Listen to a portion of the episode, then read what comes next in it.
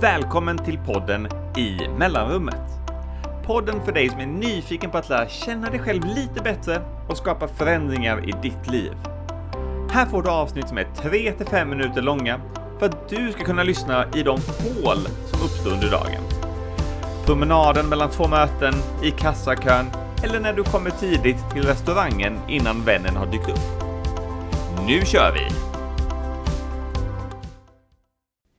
Jag gillar inte att shoppa. Du måste smaka på maten innan du kan säga det. Du kan inte bara titta på den och avgöra det. Kan du känna igen antingen dig själv när du var liten eller dina barn idag? Jag själv har en tydlig bild av den här kommentaren under min uppväxt i alla fall. När vi var små så bestämde vi att vi inte gillade vissa saker och så vägrade vi att äta det.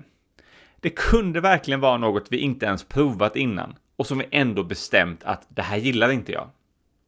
Sedan smakade vi på det och kanske var det precis så vidrigt som vi trodde. Men det fanns också en stor chans att vi faktiskt tyckte om det och började äta det mer efter vi provat. Smask, smask, smask, smask. Jag upplever av egen erfarenhet och andras historier att det är precis samma sak med oss vuxna. Vi kan tänka att vi inte gillar något som när vi provar visar sig vara fantastiskt kul. Och såklart vice versa, att något vi trodde skulle vara kul inte alls var det när vi väl provade. Nyckelordet i båda de här meningarna är prova.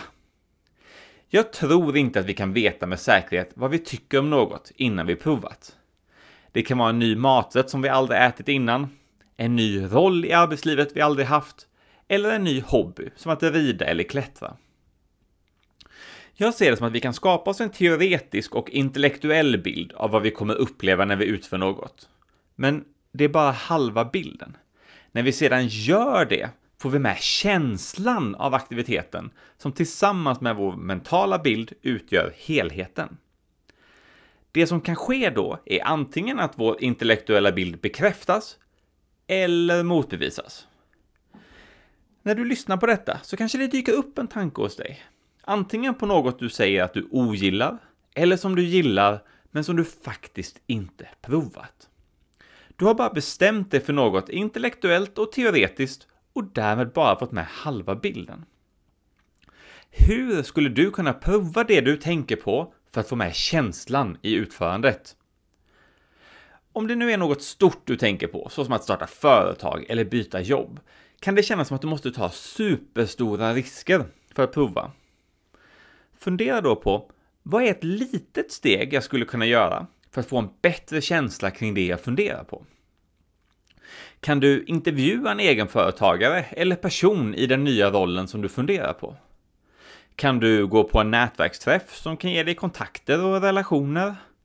Kan du pitcha din idé i teorin för din omgivning för att få feedback och se om du gillar den delen i företagandet?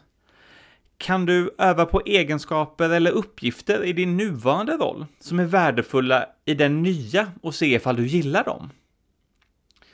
Min sista fråga till dig blir alltså, vad ska du gå ut och prova nu? Om du gör som du alltid har gjort så kommer du få samma resultat som du alltid har fått. Vill du att något ska vara annorlunda måste du också göra något annorlunda.